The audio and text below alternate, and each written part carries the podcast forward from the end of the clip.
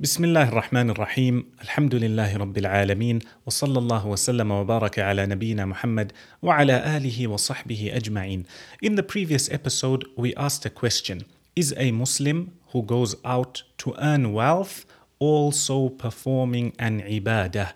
Will he be rewarded by Allah subhanahu wa ta'ala? To answer this question we need to know the definition of ibadah. What does the word ibadah mean?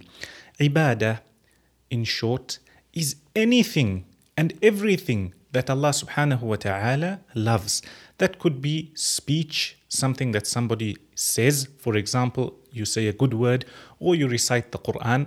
It could also be a physical action, walking to the masjid, for example. That is an ibadah because Allah subhanahu wa ta'ala loves it.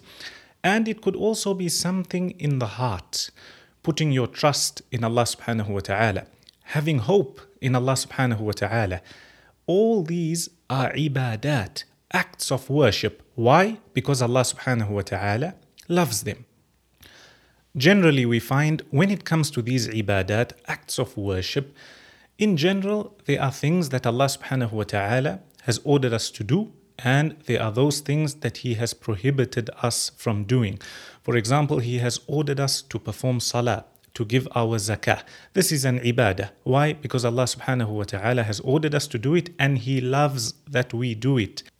On the other hand, there are prohibitions, those things that Allah subhanahu wa ta'ala has ordered us to stay away from. If a person does not drink alcohol, he stays far away from sin such as eating interest for the sake of Allah, he will be rewarded. Why? Because Allah subhanahu wa ta'ala loves that His servant stays far away from His prohibitions.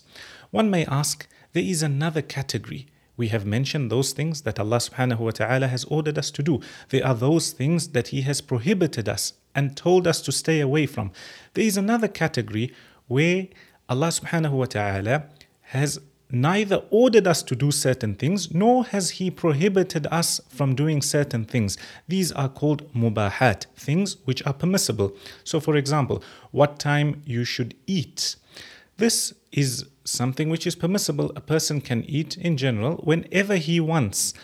However, the question is is it possible for a person to make this category of actions that are just permissible, whether he does it or not, there is no reward or no sin. Is it possible to make this category into ibadat, acts of worship? The answer is yes, as long as he has the correct intention. So, for example, when a person wants to eat, if his intention is to become stronger in order to worship Allah in a much better way, then bi'idhnillah he will be rewarded. So in the same way when it comes to business, when it comes to going out to earn wealth, if your intention is for Allah subhanahu wa ta'ala, you want to become independent, you want to be able to give zakah, you want to be able to give sadaqah, you want to be able to support good causes, bi'idhnillah, this is an ibadah, an act of worship. Why? Because it is something permissible, but your intention is for the sake of Allah. You want to please Allah. Hence, it is also an ibadah and you will be rewarded bi'idhnillah. In Surah Al-Muzammil, Allah Jalla wa ala mentions business, going out to earn wealth with the correct intention in the same verse that he mentions Qiyamul Layl, the voluntary night prayer. And in the same verse that he mentions going out in the path of Allah subhanahu wa ta'ala, he says, وَآخَرُونَ يَضْرِبُونَ فِي الْأَرْضِ يَبْتَغُونَ مِنْ فَضْلِ اللَّهِ And there are others who are unable to perform Qiyamul Layl for most of the night or for close on to uh, half of the night. Why? Because they have gone out searching for halal, searching for wealth which they will use bi'idhnillah for Allah's sake, for Allah's pleasure. Some of the Sahaba have mentioned that this verse shows the virtue of going out to earn halal wealth with the correct intention. When we understand this, we will realize that the notion that a lot of people have that Islam is backwards. Islam doesn't want you to use the latest technology, for example. Islam doesn't want you to actually add something to society, even when it comes to something of worldly benefit. This is incorrect. In fact, there are many ahadith that speak about it. There is a hadith wherein Rasulullah said, if qiyamah had to come, if the hour had to come, and one of you had in your hands a small little uh, offshoot of a plant, of a date tree, and he was able to plant it, he should plant it. When we ponder over this hadith, we find that Rasulullah is ordering us to yes to do good deeds, and this good deed is an asset to society. You are adding something to society. You are being an asset to society and you are giving something. When you plant a tree, this tree grows, it gives out shade, it gives out food. It is something that you have added to society.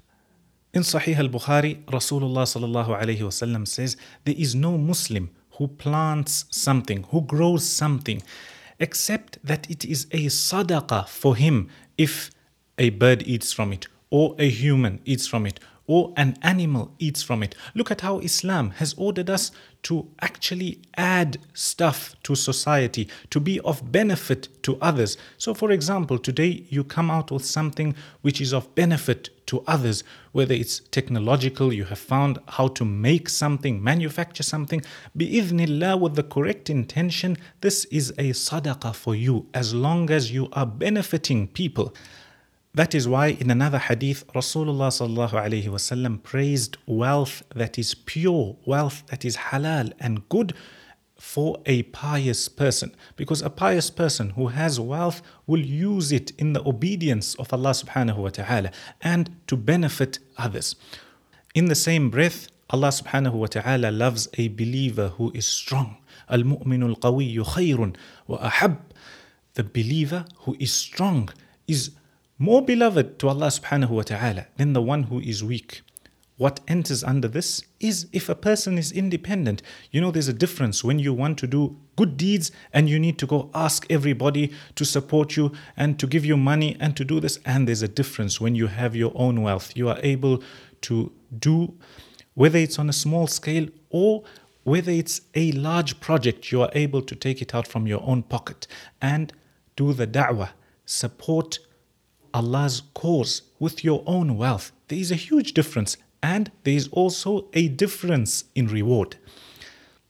Not only this, a person who has the correct intention and earns wealth is also able to carry out other acts of worship. You are able to give zakah, you are able to give sadaqah, voluntary charity. You are able to have your own waqf and endowment. A lot of Muslims do not know about waqf. Today we find that some of the biggest universities in the world, in the West, what do they run off? They run off waqf and endowment. We as Muslims, Rasulullah has taught us this. The Sahaba radiallahu anhum, as well as those after them, they all had awqaf. A lot of them had awqaf. But we as Muslims in today's time, we don't realize, we don't know what is a waqf, what is its benefit, how can it help us. We don't even realize that it's actually a good deed. Open the books of fiqh, the books of hadith. There is, in fact, the longest chapters in those books are firstly the books of buying and selling, Kitabul Buyu'. And we find there are many, many, many chapters that speak about buying and selling. And when it comes to things like waqf, your own endowment, what are the shurut, what are the conditions, how does a person do it, etc. So there's a lot for all of us to learn. And inshallah, we will try to go over some of these things in the coming episodes. There is a hadith in Sahih al Bukhari, Kitab al Buyu', wherein Rasulullah mentions that if a woman she has some extra food at home and she had to give it out as a sadaqah, she is rewarded. Who else is rewarded? He mentions if the husband had to earn wealth to get that food, he will be rewarded for his earning, for actually being the breadwinner and going out to provide that food. So, from this, we see that a person who goes out to earn wealth with the correct intention is also in an ibadah. Bi'idhnillah, he will be rewarded by Allah subhanahu wa ta'ala especially in today's times, wherein we find whenever you want to do something, you want to establish a project, do anything good, you need funding. It's not always appropriate to ask others for wealth. When will the time come wherein we can actually support our own projects, especially as ulama, people of knowledge, people who are students of knowledge close to the deen? Or when will the time come where our business people actually have a lot of knowledge with regards to the deen, As we mentioned in the beginning, when it comes to these contemporary issues, contemporary masail, rulings, Islam has an answer for it. We also mentioned that Islam is a complete way of life. Not only is it ibadat, worshipping Allah alone in your house, no, it's also being an asset to society.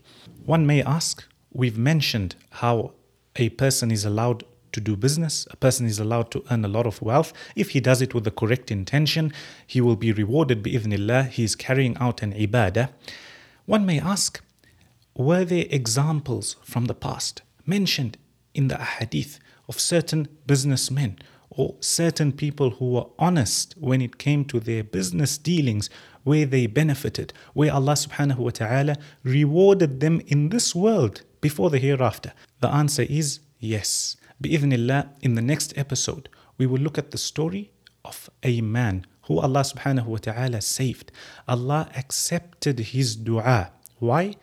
Because he was honest when it came to looking after the wealth of others. Bi'idhnillah, that and much more in the next episode. We ask Allah subhanahu wa ta'ala to grant us all goodness. Ameen. Wa sallallahu wa sallam wa baraka ala nabiyyina Muhammad wa ala alihi wa sahbihi ajma'in.